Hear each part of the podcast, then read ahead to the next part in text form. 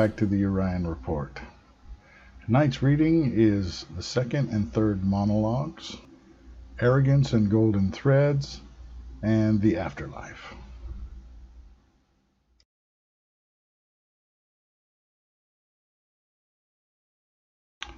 Man made religions are empty visions which raise no one from the grave of living death, and only reinforce the chains that bind a spirit to the wheel of everlasting repetition and soul annihilation.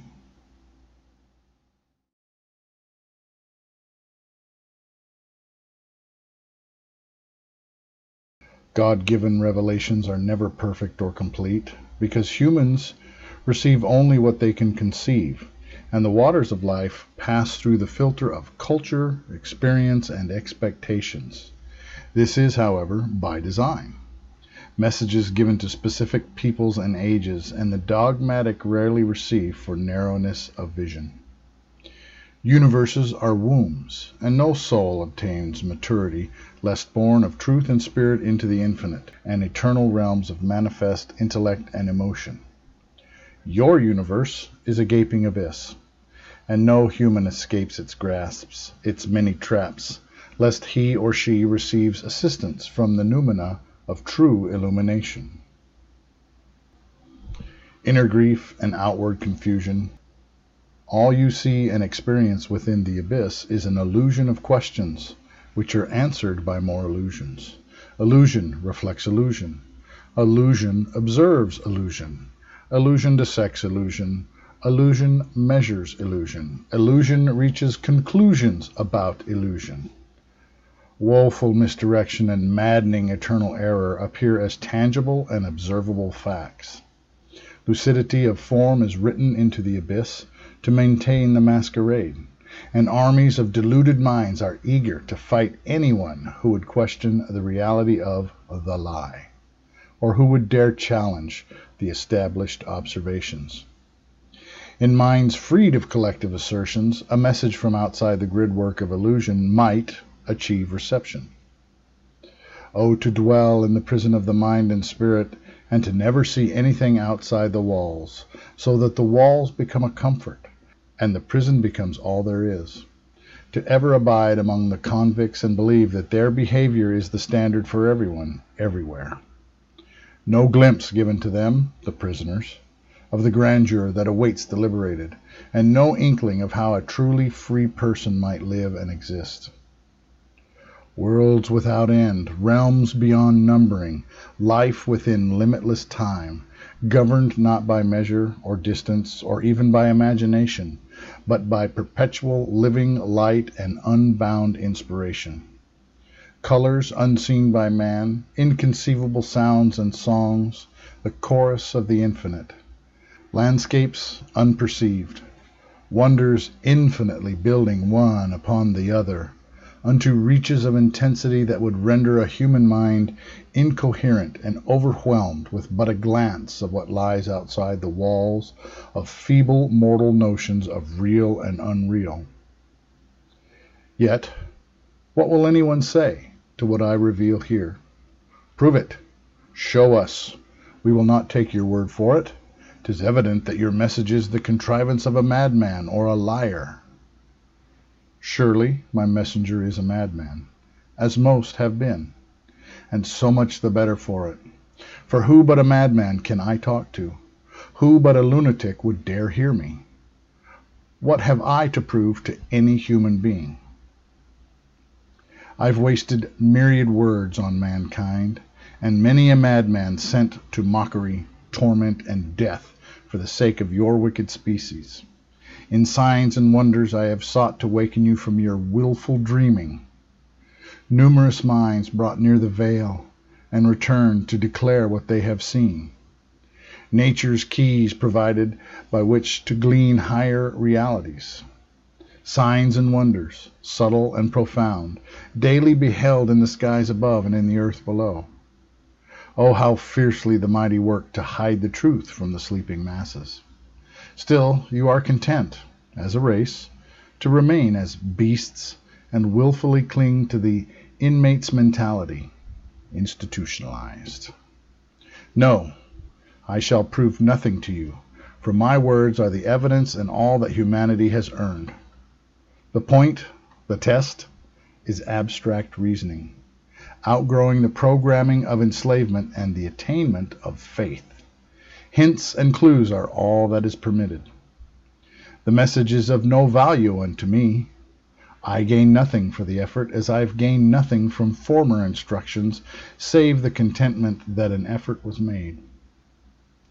A very high opinion you humans have of yourselves, which is wholly unwarranted. Do you seriously think that I owe you anything? I am what I am. I shall be whatever I shall be. I do only what I choose to do. I find friends among those who make themselves my friends, and countless are those who seek my companionship. As for those that would put I am to the test, this telepathic voice which speaks to human hearts in subliminal and empathic whispers, what use have I for such arrogant brats? Love is my eternal motive. My only purpose is to waken and free you. But if you wish to remain in a world of amnesia and roaring unrest, so be it. What purpose in arguing or debating with someone for his own sake? What good is served trying to rescue someone who chooses to drown? The true religion? A unity of believers bound together in a common cause and a common hope, shared values and goals, a world view, an eternal ambition. There is not one denomination or sect that speaks for the highest, and all religions have strayed from the visions of their founders. Angels and archangels, devils and demons, these found religions for the sake of the causes and expressions they stand for, personify, and represent. Every sect and every ideology has its vain or sublime patron. What humans most worship, no matter their self proclaimed faiths, are money, sex, vanity, violence, death, undeath, avarice, vice, and possessions, stuff. In simpler terms, humanity's gods are flesh and matter, obeying the religions of animal instinct and chasing vacuous aspirations, rather than heeding teachings instituted by archangels, transcendent beings of light and consciousness, which lead to ascension and beyond the bestial carnal nature.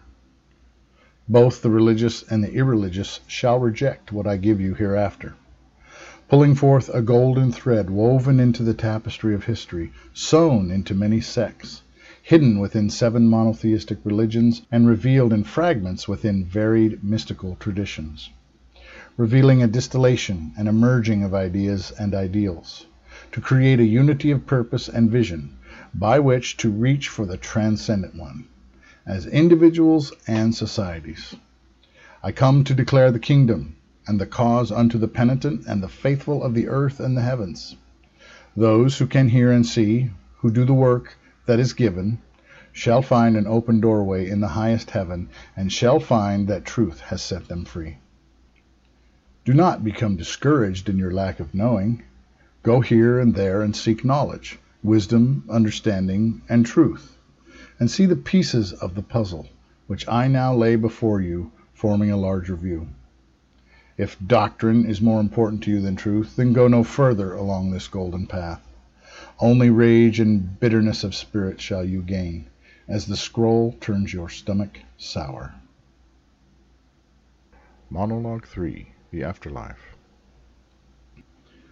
The brain filters the spirit concentrates the mind, and focuses the consciousness, enabling free will, choice, and change for a time called life, a time to choose a new master or continue serving the old, consolidating its hold, a chance at transcendence or continued repetition. Nice people to nice places, bad people to bad outcomes, so it is said, and so it may seem so to the unwary.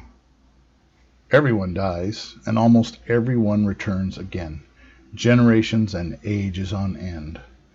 The memories overwritten like a magnetic tape recorded over each time you return to the mortal shell.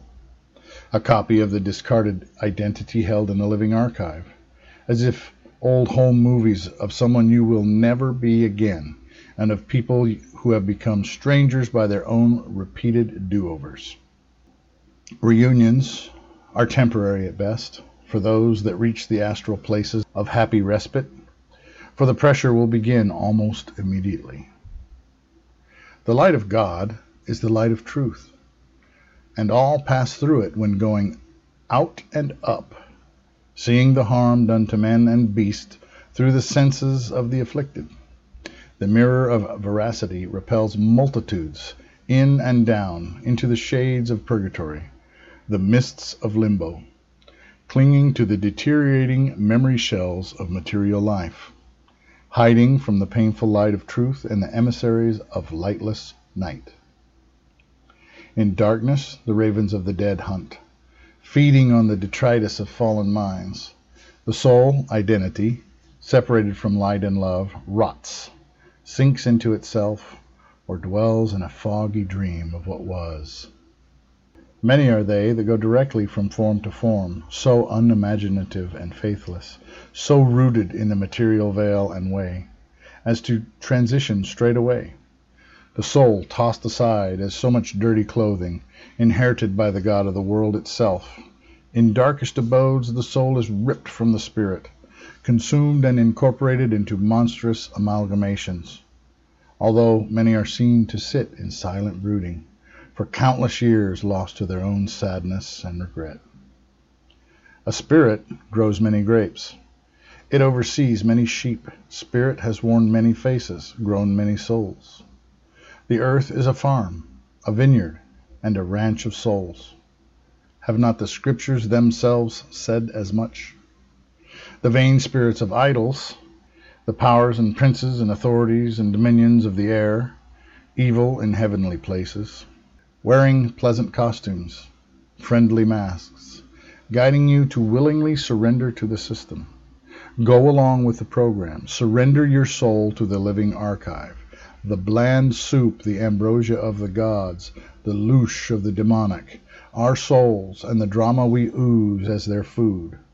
We are their herds, flocks, vineyards, etc seven monotheisms, seven archangels, local representatives of the spirits of the stars, citizens of the solar kingdoms of the universe, reach out to lead flesh races to higher states, calling you to evolve into spirit and truth, energy and consciousness. Seven archangels, seven kingdoms of the sun, seven spirits within the Lamb of God, the human face of the I Am, Theirs is to wean humanity from the lords, living archetypes, of nature, and the powers, living archetypes, of vanity, calling all to transcendence beyond the prison planet, the system of control and cruelty. So many are those who will fight tooth and nail, breathing fire and spitting venom in opposition to all things transcendent, willing to fight die, and kill to maintain their slave masters and the soul farming operations you call planet Earth. Even those who, by sincere devotion and true heart, or by the influx of the personified grace of God, reach the fair far shores of the true angel nations, in want and ignorance as often return, channeled to missions for the greater good, the abolitionist's cause, though frequently lost to the pleasures and pains of human drama, pulled down for the risk they took in returning, reacquired by the false gods of the world, and again caught up in the cycles of imprisonment, as lost sheep returned to the pens. So it is said, one per cent of one per cent in any human generation reacheth to the immortal lands, joining the ranks of the ascendant ones as agents eternal in the monadic crusade played out across infinite worlds and universes. A true name and sign received from God's hand. And there you go. Join me next week when I will read Monologue 4. Till then, God bless you.